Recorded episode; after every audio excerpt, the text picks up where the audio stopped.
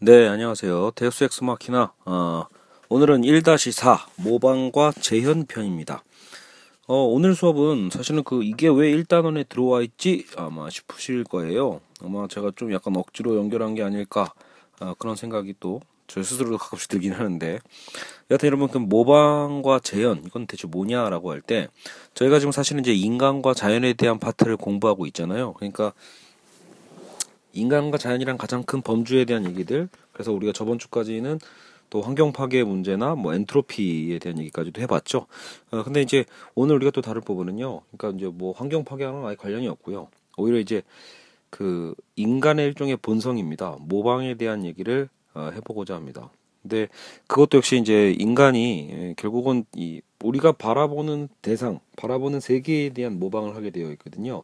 그래서 가장 큰 범주인 이 단원에 제가 집어넣은 거죠.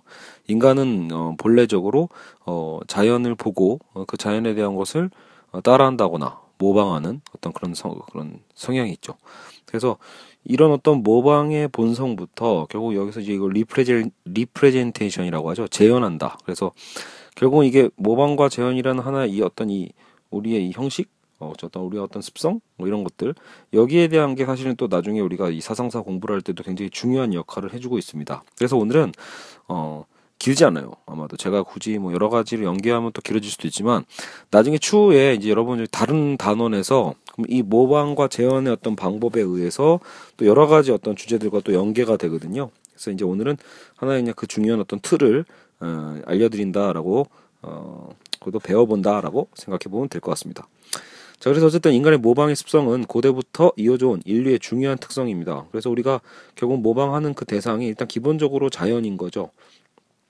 그래서 그런 자연에 대한 것들을 어떻게 모방하는가. 결국 여러분 나중에 또 후반부에 나오겠지만 이 예술사랑도 연결이 되는 거예요. 인간이 결국은 모방한다라는 건 결국 무언가 표현한다라는 거고 이 표현은 결국은 에, 인간이 이제 그리는 어떤 회화로 연결될 수도 있겠죠. 회화나 어떤 조각 이런 것들로요. 그래서 예술의 시작점인 동시에 또 세계를 인식하기 위한 인간만의 고유한 특성이 바로 모방이다라고 어, 제가 이제 교재를 시작하고 있습니다. 그래서 모방과 재현에 대한 일단 기본적인 이론은요. 어, 일단은 플라톤과 아리스토텔레스의 어, 어떤 대조적인 관점을 살펴볼 수 있을 것 같습니다. 네, 그래서 뭐 플라톤이나 사실 뭐 아리스토텔레스에 대해서 어, 사실 전문적으로 철학하시는 분들은 필수적으로 이제 이런 두 사람의 어떤 저서들을 상당히 많이 어, 읽고 어, 이제 시작하는 걸로 알고 있는데요. 어, 이제 저 제 개인적인 어, 이제 사이비 아마추어로서 어, 저는 사실 플라톤의 책이나 아리스토텔레스의 책 자체를 본 적은 전혀 없습니다. 그러니까 거기에 관련된 뭐 해설서나 이런 것들은 뭐 종종 읽었고 또 어, 정말 뭐 수백 개의 논술 문제를 풀면서 정말 많은 제시문 속에서는 이제 등장을 하거든요. 그래서 이제 저는 사실은 이제 이런 인문학을 공부하시고 시작하시는 분들에게 차라리 저는 이 고대 철학 쪽이 그 한번 여러분 딱 읽어보시고 아 이거 너무 좀 안 맞는다라는 느낌이 든다라면 좀 과감하게 그냥 어, skip해도 된다라고 생각합니다. 아, 전문 철학자분들이 들으면 노발대발 하시겠지만 여하간 저는 이제 그런 느낌이에요. 저도 제가 현재 이제 그 80년대 이후생이니까 저도 81년생이거든요. 그러니까 지금 저희 세대에서 이제 오히려 이런 고대 철학의 어떤 책들을 봤을 때 오히려 쉬우라고 써놓은 거기도 하고 원래 당시에는 이제 글보다는 어떤 말을 더 중시하던 시점이 그 시대거든요. 그러니까 어, 여러분 글은 문자는 결국은 그 말로서 표현하는 여러 가지 어떤 정황들을 정확하게 그 설명해내기 어렵잖아요. 그래서 소크라테스는 실제로도 책을 한 권도 안 남겼고요. 그러니까 그런 부분에서 이제 굉장히 다 대화체로 이제 플라톤의 책들도 어, 작성되어 있는 경우가 많거든요. 근데 어쨌든 이런 스타일이 굉장히 오히려 더 읽기 힘들어 힘들게 느껴지는 경우가 있어요. 그래서 저도 그렇게 느꼈고, 그러니까 일단은 너무 말 그대로 여러분 수천 년 전의 책이잖아요. 그러니까 더, 아, 뭔가 와닿는 느낌 별로 없는 거죠. 그래서 오히려 그 노 교수님들은 너무 이제 그 대화체로 되어 있어서 읽기 편하고 쉽다. 그래서 철학의 입문은 오히려 이런 어떤 플라톤의 어떤 책들 저서를 통해서 하면 좋다라고 하시는데 사실은 저는 역으로 플라톤 쪽보다는 그냥 오히려 데카르트나 어떤 이제 근대 철학 쪽에서 시작하는 게 더 좋았거든요. 그래서 과감하게 오히려 여러분 이제 근대 철학부터 시작을 하면 차라리 지금 우리가 살아가는 현대와 어쨌든 뭔가 연관성이 있거든요. 그러니까 지금 직접적인 현대와의 어떤 연관성 속에서 바라보면서 현실 인식과 함께 공부하려면 뭐 저는 근대 철학부터 공부를 해도 된다고 생각합니다. 그래서 거기부터 공부하다 보면 어 자연스럽게 또 이게 일종의 좀 반복이 되거든요. 어쨌든 어, 플라톤과 아리스텔레스의 그 철학사적인 어떤 무게감이 워낙 크기 때문에 결국은 또 근대 철학자들이 이들을 언급하게 되어 있고요. 그 가운데서 이제 우리가 나름의 어떤 이제 그 테두리나 어떤 이 그림자를 이해할 수 있게 됩니다. 아, 그러니까 어, 뭐 너무 그 정석대로 공부해야겠다라는 어떤 그런 부담감보다는 본인이 독해가 잘 되고 편한 어떤 학자부터 공부하는 것도 좋은 방법이라고 생각합니다. 괜히 관심도 없는데 그냥 그 학자 책 어렵 어려운 걸 붙잡고 있는 것보다는 본인이 관심 있어하는 학자부터 일단 시작하는 것도 괜찮습니다. 저여간 모방과 재현에서 그러니까 일단은 플라톤과 아리스토텔레스는 그 소크라테스의 결국은 그 계열이잖아요. 그래서 일단 여러분 잠시 그 계보를 좀 알려드리면 여러분 소크라테스는 뭐가 떠올라요?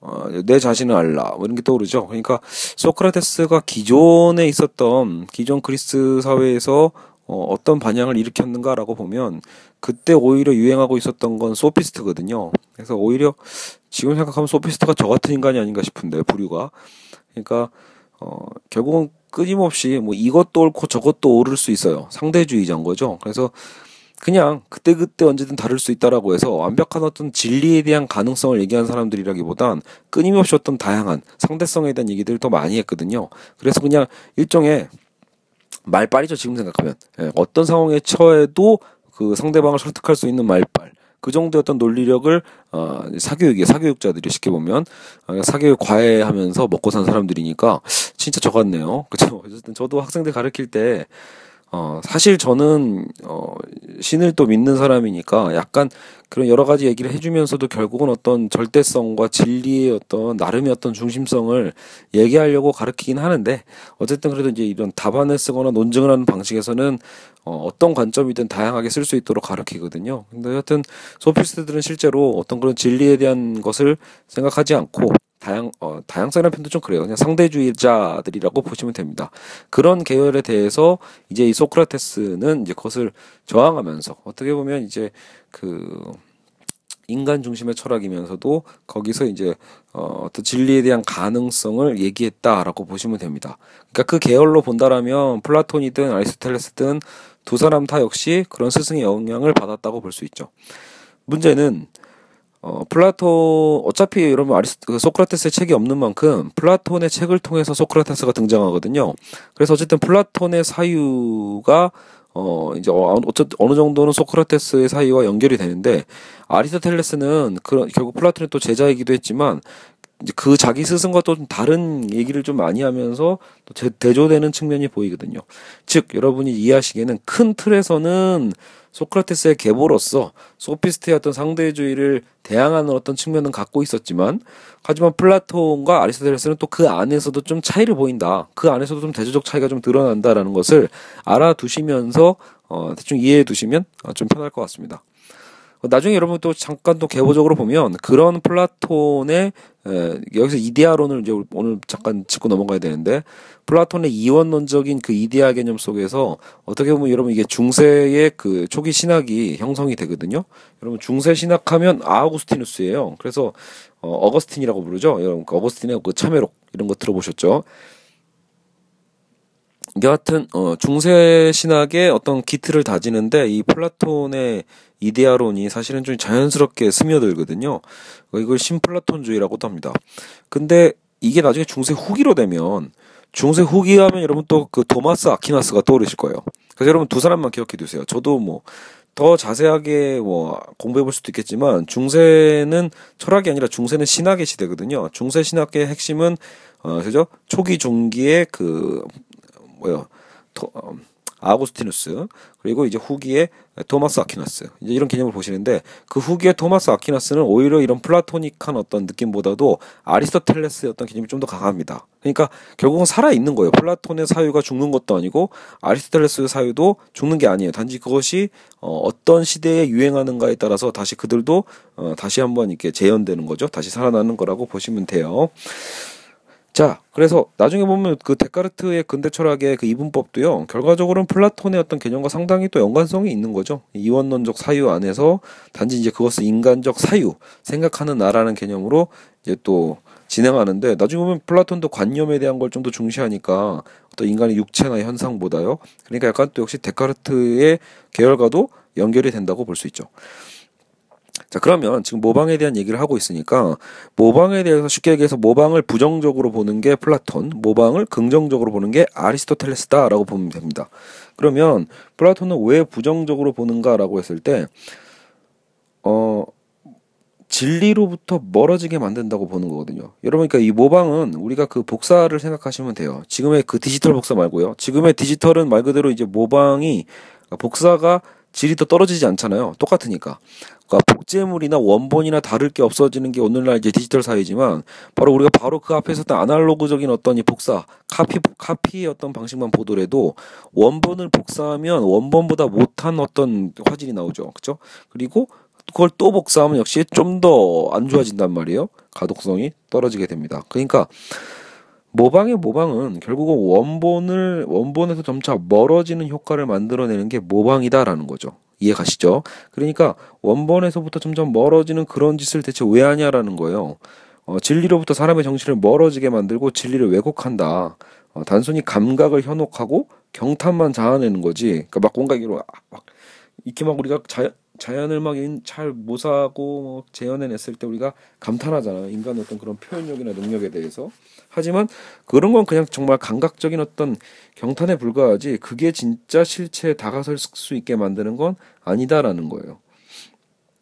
여러분 실제로 그렇잖아요. 아무리 똑같은 그림처럼 그려놔도 그 똑같은 그림이 2차원에 표현되어 있다라면 사실은 그거는 실제의 단면만을 표현하는 것에 불과한데 그냥 우리의 감각이 실제와 비슷하다고 착각하는 거에 불과하거든요. 실체는 전혀 다를 수 있죠.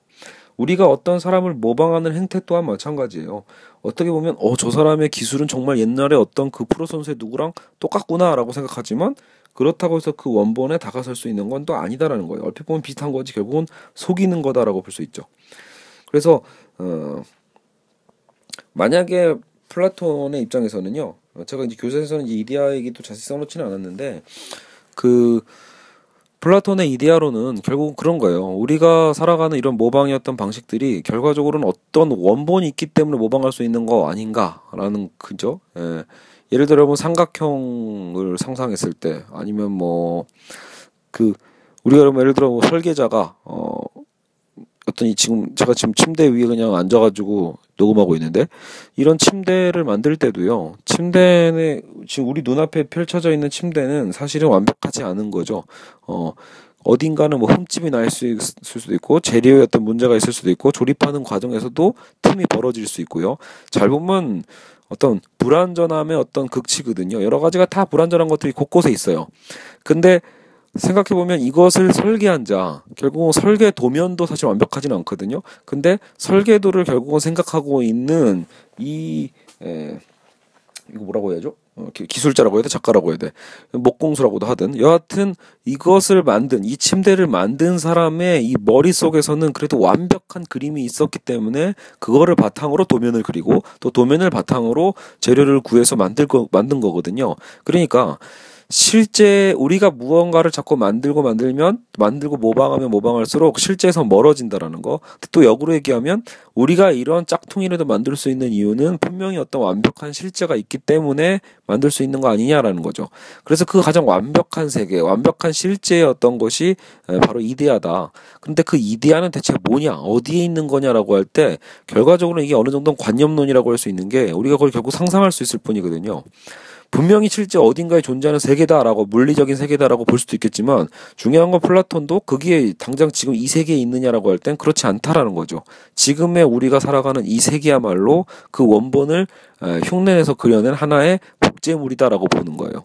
그렇다면 플라톤의 철학은 어떻게 보면 그런 완전한 이상향을 우리가 결국 뭐예요? 사유하면서 완전한 그 실제를 닮아가기 위한 노력들 그것이 이제 우리가 철학이고 성찰이겠죠. 어떤 그런 노력들을 하면서 살아가야지 자꾸 현실에서 멀어지는 모방들만 하고 살아가는 건 어리석다라고 보는 거예요. 그래서 어떻게 보면 자꾸 그 실제를 재현만 하는 그런 화가들이 될 수도 있고요. 아니면 연기자들이 될 수도 있죠. 어떤 그런 부분에 대해서 플라톤은 좀 부정적으로 어, 볼 수 있다라고 생각할 수 있죠.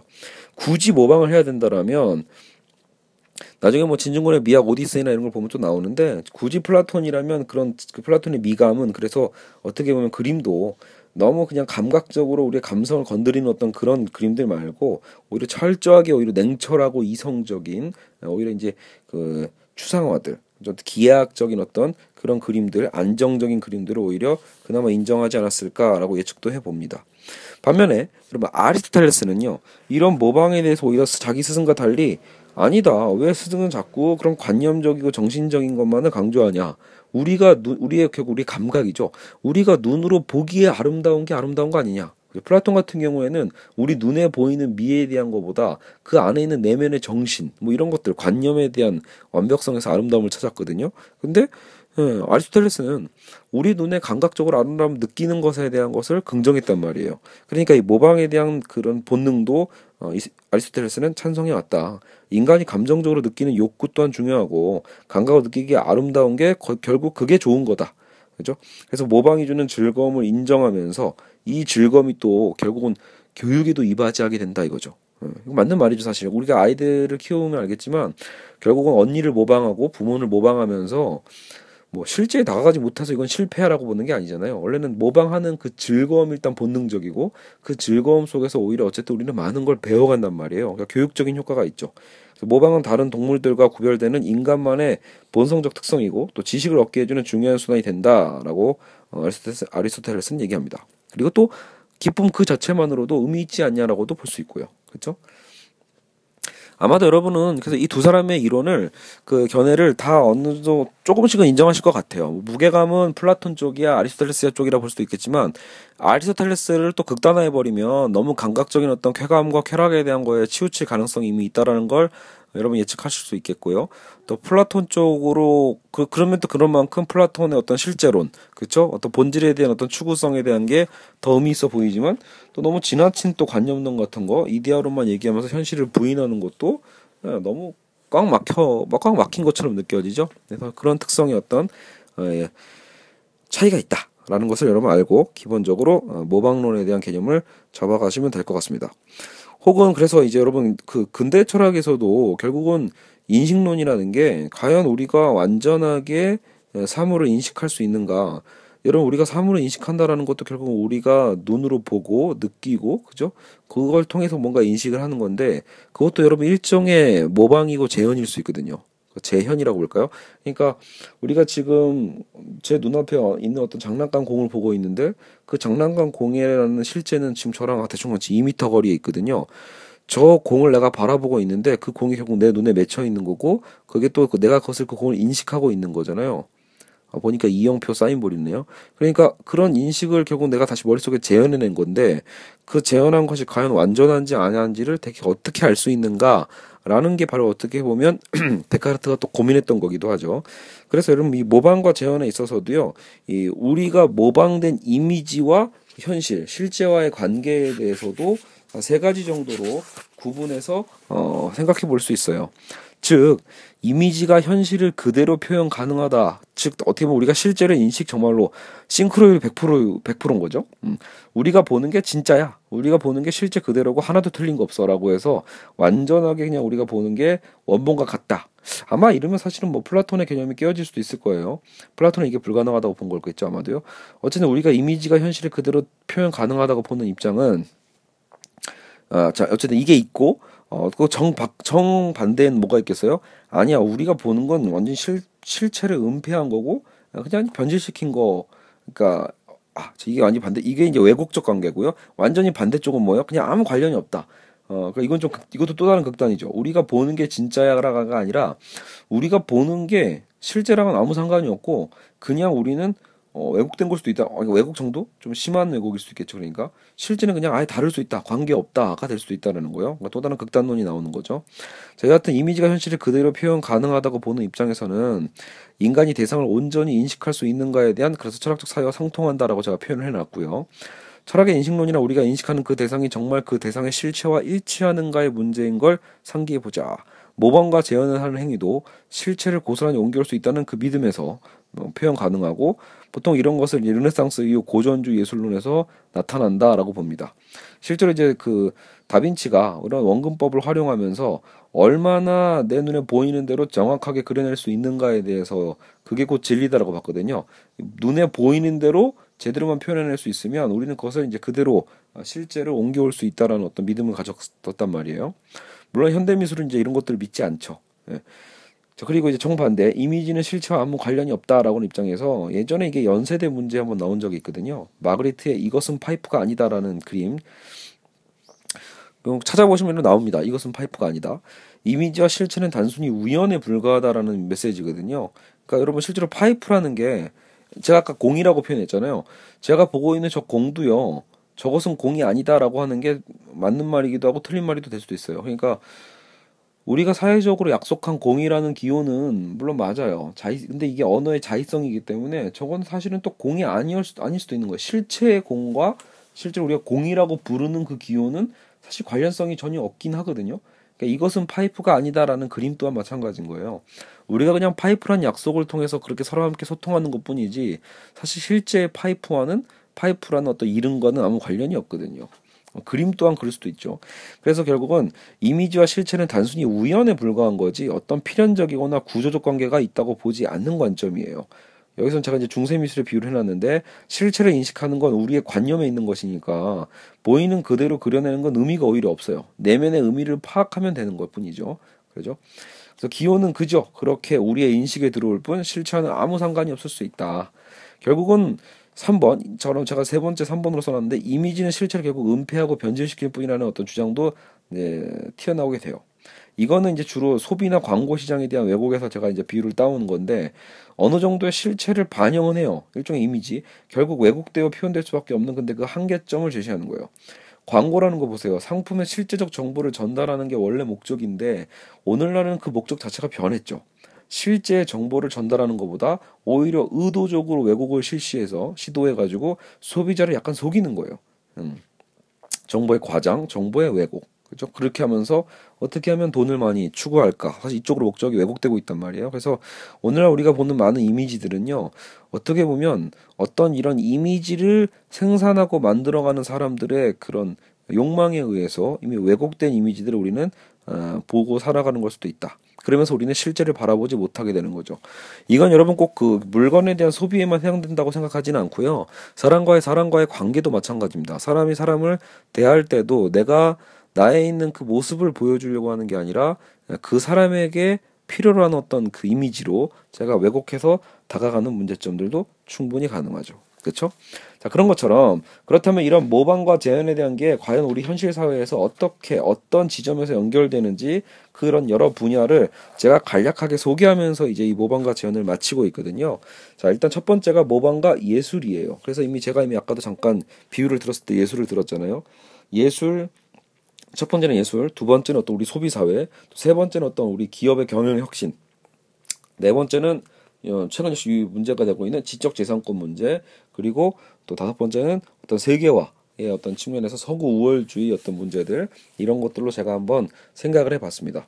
그래서 일단 모방과 예술의 관계는 어, 아까 잠깐 플라톤 얘기를 하면서 얘기를 했지만 모방과 아류가 확산될 때 진정한 걸작을 에, 아이고 이거는 이제 이것도 제가 예전에 연세대 문제를 풀면서 음, 따왔던 어떤 그 아이디어인 것 같아요. 그러니까 일단은 플라톤 입장에서는 모방과 아류가 원본에서 멀어지니까 더 나쁜 거다라고 얘기하지만 사실 우리가 여러분 사회적으로 이 걸작이다라고 할 때는요 masterpiece가 나오는 과정에서는 역설적으로 모방과 아류가 더 많이 확산될 때 가능하다고 보고도 있습니다.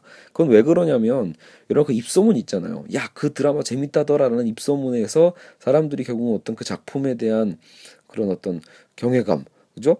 어쨌든 어떤 그런 관심, 급 관심을 갖게 되는 것처럼 어, 걸작이 완성되는 과정도요. 수많은 가짜 화가들이, 수많은 화가 지망생들이 그 걸작을 계속 베끼는 거예요. 계속 베끼고 만드는 사람이 많으면 많을수록 야 저 작품이 그렇게 유명한가 보다가 되는 거잖아요.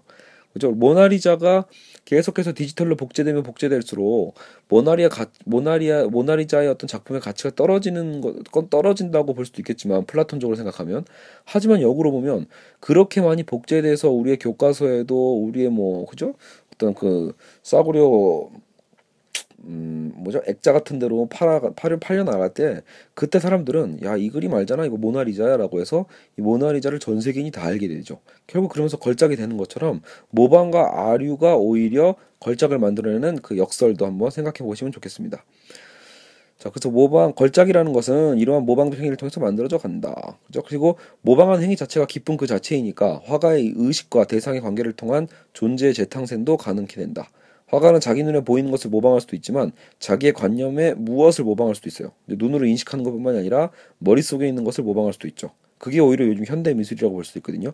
눈밖에 보이는 것을 그대로 재현하는 것이 근대적이다라면 자기 관념의 것을 모방하는 게 현대 예술적 측면이다. 그죠? 어쨌든 그런 의미에서 어쨌든 이런 무리의 모방이라는 어떤 본성은 이 예술사와 뗄래야 뗄 수 없는 가장 밀접한 연관성을 갖고 있다. 하지만 예술사에 대한 건 다음 주제 때 할 테니까 이 정도만 하고 넘어가고요.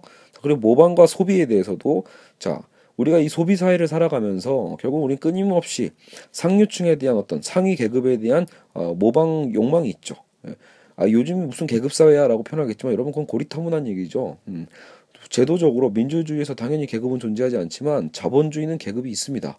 그래서 자본주의를 통한 아, 보이지 않는 그 계급의 선은 사실 우리가 충분히 가시적인 욕망으로 드러나고 있고 그래서 우리는 끊임없이 어떤 연예인을 따라한다거나 아니면 어떤 부자 그죠 어떤 예를 들어 뭐 어떤 재벌가에서 어떤 그림을 소장한다더라라고 하면 또 그림 그 그림에 대해 또 관심을 갖게 되는 것처럼 그죠 어, 상위 계급에 대한 욕망에 의해서 우리는 또 모방 욕망이 있다. 또 뒤쫓기에 의한 모방 소비, 유행에 해당하는 거죠. 우리가 흔히 유행이라고 이해하는 것도 결국은 모방이죠. 대중문화를 따라하는 거고요. 명품 소비에 열중하는 그런 우리의 행위들도 결국 모방과 재현의 본능에 속합니다. 타자의 욕망을 욕망하는 게 이 사회 대중들의 욕망의 실체이기도 하죠. 그래서 이게 어, 일종의 오늘날 현대 사회 또 대중 자본주의 사회의 가장 큰 문제이기도 합니다. 자기 욕망을 몰라요. 자기가 진짜 원하는 것을 소비하는 게 아니라 타인들이 좋다라고 하는 걸 욕망하는 거죠. 그러면 나중에 그게 또 자기 욕망처럼 느껴지는 착각. 그죠? 자신이 좋아하는 일을 하는 게 아니라 타인이 좋다고 하는 일을 또 역시 모방하는 거죠. 예, 좀 이따 뒤에서 잠깐 얘기했지만 그게 이제 르네 지라르가 얘기했던 어떤 이 모방의 모방 모방이죠. 물론 락강도 이런 얘기를 합니다. 우리는 타자의 욕망을 욕망한다 이런 것처럼요. 그래서 어 근데 문제는 이제 이러한 욕망이 또 순수한 욕망도 아니야. 그러니까 우리가 모방하는 그러면 그 모방적인 컨텐츠는 대체 누가 만들었냐라고 하면 그렇다고 해서 그러면 상류층이 직접 본인들이 또 주체적으로 소, 비하고 만들어가는 게 아니라 생산하는 게 아니라 오히려 자본가들이 그렇죠 생산 자본가들이 에, 돈을 많이 벌기 위해서 어떻게 보면 의도적으로 어, 만들어내는 컨텐츠들이 너무 많다. 근데 그거를 또 우리는 그것도 모르고 또 그대로 시대 유행으로서 뒤처지지 않기 위해 소비하고 모방할 수밖에 없는 결국은 자유의 역설이 벌어진다라는 거예요. 내가 모방한 것 같지만 남의 것을 모방한 거에 불과하다라면 그건 결국 필연적인 거고 결과론적인 아, 결과론적인 틀은요. 그러니까 결국 막 운명이라는 표현은 말이 안 맞지만 결국은 노예와 같은 삶이죠. 예속된 삶, 그죠? 결국은 자기가 소비하는 게 아니잖아요. 타인의 소비를 따라하는 거니까요. 자, 어쨌든 이런 문제 상황은 나중에 또 자본주의 편에서 또 자세하게 다루게 됩니다. 그리고 이제 여러분 이제 경영혁신. 예, 요즘은 이제 그 기업과 기업의 어떤 경쟁이 심각, 아, 심화되는 과정 속에서 모방이야말로 어떻게 보면 장단점이 있는 거예요. 기업과 사이에서 어떤 모방의 문제들. 좋게 얘기하면 벤치마킹이라고 하죠. 그래서 기업이 서로 상생할 수 있는 것처럼 서로 서로 어쨌든 나름대로 벤치마킹을 해 가면서 상생할 수 있는 방식이 있습니다. 근데 문제는 이 모방을 벤치마킹의 수준이 아니라 그냥 선도하고 있는 기업 것을 어, 산업 스파를 통해서 싹 다 베껴오는 경우가 있죠. 이런 건 오히려 어, 범죄가 되거든요. 사회를 오히려 좀먹게 하는 거죠. 어, 그래서 소중한 어떤 소, 선도기업의 소중한 지적 가치를 무단 도용하는 문제들도 벌어지고 있어요. 그렇죠? 그 예전에 그 뭐죠? 버터인가? 그러니까 여러분 그 이랜드가 자꾸 최근에 그런 문제가 있죠. 이랜드란 대기업이 자꾸 어떤 소규모 어떤 디자이너들의 작품을 고스란히 뺏겨가지고요. 그래서 자신들 상품에다 갖다 쓰고 있거든요. 산업 디자인으로 굉장히 치졸한 짓이죠. 오히려 어 차라리 뭔가 좀 그 중소기업이 대기업 걸 베끼는 거 이런 게 차라리 그러면 그렇게 어 그러려니라고도 할 수 있는데 요즘은 대기업이 거꾸로 약하고 가난한 사람들의 소중한 컨텐츠를 고스란히 베껴가지고 쓰는 경우가 있단 말이에요. 경영에 있어서 이런 거 굉장히 나쁜 거죠. 어쨌든 경영 경쟁 회사의 그 상품 디자인 아이템을 고스란히 베껴내는 건 지적재산권 문제와 연관되어 문제를 일으킨다. 그래서 이건 다음 그 네 번째 지적재산권 문제와 자연스럽게 연결이 됩니다. 자 그러면 지적재산권 문제는 뭐냐라고 할 때 이것도 굉장히 중요한 하나의 수업의 챕터가 되는데요. 패러디 짝퉁의 생산은 새로운 창작이 되는가 아닌가에 대한 문제죠. 그래서 여러분 원래 이걸 우리는 어, 일종의 패러디 문화라고도 한단 말이에요. 패러디라고 할 때는 사실 이걸 모방을 부정적으로 보는 게 아니라 또 긍정적으로 보는 거죠. 야, 이거 야, 패러디는 꼭 창작이야 라고 보는 거.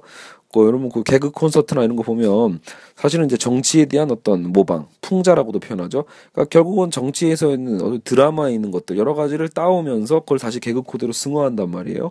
그러니까 어쨌든 아, 과연 이런 모방이 패러디나 어떤 새로운 어떤 창작의 어떤 그죠 이 교두보 어떤 씨앗이 되, 씨앗이 되고 매개체가 되고 할 수 있는 건지 아니면 오히려 사회적으로 어각 수련을 가져다 준 어떤 문제점인지를 여러분이 구, 좀 고민하고 구분해 볼 필요가 있습니다. 그래서 모방을 긍정적으로 볼 때는 아까처럼 이제 컨텐츠의 무한 확장. 하지만 그니까 그 뭐야 그 일본 애들 있잖아요. 일본이 그게 가능하더라고요. 일본은 그 동인지라고 하죠 뭐. 그래서 그 드래곤볼이 있으면 드래곤볼의 원작자의 작품 말고도요 수많은 아류작들이 막 등장을 하는데 이게 오히려 서구나 한국 같은 경우에서는 이거야 지적재산권 위반 아니야라고 시비 걸 수도 있는 문제가 일본에서는요 오히려 제2, 제3의 시장으로 새롭게 자리를 잡습니다. 그래서 오히려 이게 상생이 되는 거예요. 원작자도 아까도 얘기했죠. 그 마스터피스처럼 걸작이 만들어지는 과정처럼 오히려 모방물이 많아지면 많아질수록 자기 위상에도 도움이 된다라는 판단 속에서 일본은 오히려 이러한 모방이 좀 적극적으로 이루어지는 측면이 있어요. 그래서 모방적인 그 컨텐츠가 굉장히 많다라는 거죠. 근데 반면에 어, 지적재산권의 어떤 그 부정적인 측면에서 본다라면 어, 결국 재산권에 대한 강력한 침해다. 이거 원저 원저각을 만들기 위해서 노력했던 원 저작자에 대한 어떤 모든 가치를 무시하고 어, 그냥 날 도둑질하는 역할이라는 거죠. 이런 지적재산, 보이지 않는 자산. 여러분, 그러니까 이 지적재산권 논쟁을 다룰 때 제일 중요한 게요. 어, 눈에 보이는 물건과 구분하셔야 돼요. 그러니까 눈에 보이는 건 당연히 도둑질인데 보이지 않는 이 무형의 자산을 과연 도둑질로 여길 것인지 아니면 새로운 어떤 창작물의 가치로 여길 것인지에 대해서는 상당한 가치 판단의 어떤 영역이라고 볼 수 있습니다. 그죠? 실제로 지적재산권이 너무 강화되면 오히려 여러분 또 위축될 수도 있어요. 그 원 저작자가 더 열심히 일할 거다라는 보장이 과연 이게 저작권이 인정될 때 나오는 거냐 또 아닐 수도 있거든요. 이런 부분들 상세한 부분은 또 역시 나중에 지적재산권 파트에서 저랑 다뤄보도록 하겠습니다. 또 마지막 그 분야는요. 이제 모방과 세계화라고 해서 문화 종속에 대한 문제죠. 이거는 이제 우리가 이제 조만간 바로 다루게 될 텐데 이제 큰 이단원이죠. 국가와 국가, 민족주의와 세계화 어떤 그 다돈에서 이제 다루게 될 겁니다. 여하간 타문화에 대한 무분별한 모방의 문제는 거죠. 우리나라도 서구 우월주의를 고스란히 모방했단 말이에요. 서구를 그대로 모방하고 심지어 그냥 서구만 모방한 게 아니에요. 서구라는 실체만 모방했어도 이렇게 큰 왜곡이 벌어지진 않는데 서구가 만들어 놓은 서구 우월주의라는 이 그래서 서구 우월주의의 어떤 그 포맷 자체를 고스란히 모방함으로써 오히려 우리가 그 안에 종속되는 문제가 발생하게 되는 거죠. 그래서 문화 다양성을 추구하는 세계와 민주성을 토대로 한 세계화를 추구해야 되는 게 긍정적인 목표인데도 불구하고요. 결국 오늘날의 세계화는 오히려 몇몇의 강대국 중심으로 움직이고 문화, 경제, 정치도 다 그들 강대국 중심으로 재편되는 측면이 있습니다. 과연 지금 이 세계가 다양하고 민주적인가에 대해서는 사실은 굉장히 의문이 드는 게 바로 이러한 이러한 문제 때문입니다. 그러니까 잘못된 모방일 수 있겠죠. 자기 나라의 고유한 가치를 다 버리는 모방이 과연 무슨 의미가 있을까? 그죠? 한국도 뭐 그 저 영어 공용화 논쟁도 있었죠. 뭐 심지어 한글 폐지론자도 있었어요. 영어로 그냥 국어로 바꾸자라고 하는 사람도 있고 여러 가지 어떤 문제점들이 있단 말이에요. 그러니까 이런 것들에 대해서 잘못된 모방, 고유의 가치를 파괴하는 모방은 부정적이라고 볼 수 있겠죠. 그래서 그런 문제는 이제 저희가 2단원에서 제대로 다뤄보도록 하겠습니다. 자 이제 마지막입니다. 이제 모방과 욕망의 관계에 있어서 욕망의 삼각형을 얘기했던 지라를 잠깐 소개하면서 제가 마무리를 했는데요. 경쟁자의 욕망을 욕망하는 모방이고 조, 존경하는 자를 통한 욕망의 모방이 있다라고 하는데 실제로 여러분 어때요? 여러분이 존경하는 사람이 있으면 그 존경하는 사람의 그 을 따라한다라는 거, 모방한다라는 건 결국은 그 존경하는 사람의 욕망을 또 모방하는 거다라는 거예요. 그래서 존경하는 사람이 되고 싶은 것을 내가 같이 또 어, 모방함으로써 나중에는 왜 여러분 존경하는 사람 여러분이 따라잡을 수도 있죠. 어떻게 보면요. 그래서 오히려 라이벌 관계로 변화될 수도 있고요. 한때 존경했던 사람이 어느덧 라이벌로 뭐 이렇게 되는 것처럼 아니면 그렇기 때문에 혹은 이런 자기와 자기가 굉장히 싫어하는 사람, 경쟁자의 또 욕망을 모방할 수도 있는데 그건 또 왜 그러냐면 여러분 그랬잖아요. 남이 갖고 우리 애기들 키우, 키우시는 분들은 알겠지만 아이들 보세요. 언니가 갖고 싶은 거를 동생이 갖고 싶어해요. 항상. 그러니까 동생이 평소에는 관심도 없다가 갑자기 언니가 뭘 좋아한다라고 하면 그 좋아하는 걸 뺏으려고 하죠. 이거는 꼭 애기들만의 문제가 아니에요. 학생들 보세요. 내가 평소에는 관심도 없었던 이성이 갑자기 내가 제일 친하고 좋아하는 친구가 좋아하기 시작하면 관심을 갖기 시작하면 나도 은근히 관심을 가질 수 있다는 거예요. 그죠? 혹은 내가 싫어하는 사람이 해도 마찬가지예요. 어, 그러니까 뺏고 싶은 어떤 그런 어떤 감정도 있을 수 있겠죠. 그래서 결국 우리는 결국은 그런 타자의 욕망을 또 욕망하는 겁니다. 경쟁자의 욕망이 되었던 존경하는 사람의 욕망이 되었던 말이죠. 알겠죠? 그래서 우리의 욕망은 자발성과는 거리가 멀고 언제나 자신이 모델로 삼은 다른 사람의 욕망에 의해서 유발되는 욕망이다. 주체와 대상 사이의 관계가 그래서 직접적이지 않은 거예요. 우리는 직접 대상을 욕망하는 게 아니라 그 주체와 대상을 매개하는 우리 아까처럼 경쟁자나 아니면 우리가 존경하는 사람, 좋아하는 사람. 그래서 어떤 요, 그래서 욕망의 삼각형이 그려지는 거죠. 그래서 어, 욕망의 매개자가 필요한 거예요. 알겠죠? 어쨌든 어, 르네 지라르라는 학자가 최근에 이제 아마 작년에 아마 세상을 떠난 걸로 알고 있는데 어, 개인적으로는 저도 어, 아, 뭐 책을 많이 읽진 않았지만 어, 한두 권 읽어봤거든요. 그리고 어, 교회를 다니거나 기독교인들한테도 상당히 의미 있는 철학자예요. 그래서 어, 또 특히 교회 다니시는 분들한테는 또 추천하는 학자입니다. 자 어쨌든 오늘은 모방과 재현 어, 이라고 했는데 정말 재현이라는 표현 자체는 잘 쓰지도 않았네요. 어쨌든 모방에 대한 어떤 긍정성과 부정성 그리고 사회에 어떻게 적용될 수 있는지 이런 것들을 살펴봤습니다. 그래서 우리가 어, 이렇게 해서 일단 이제 전체 큰 1단원 인간과 자연에 대한 파트를 모두 마쳤고요. 어, 이제 다음부터는 큰 2단원이죠. 인간과 세계화에 대한 관계, 국가와 국가, 민족과 민족, 그리고 세계화, 뭐, 뭐 세계화 어떤 금융의 문제 등 다양한 어떤 주제로 한번 수업을 진행하도록 하겠습니다. 예, 여러분 고생하셨습니다.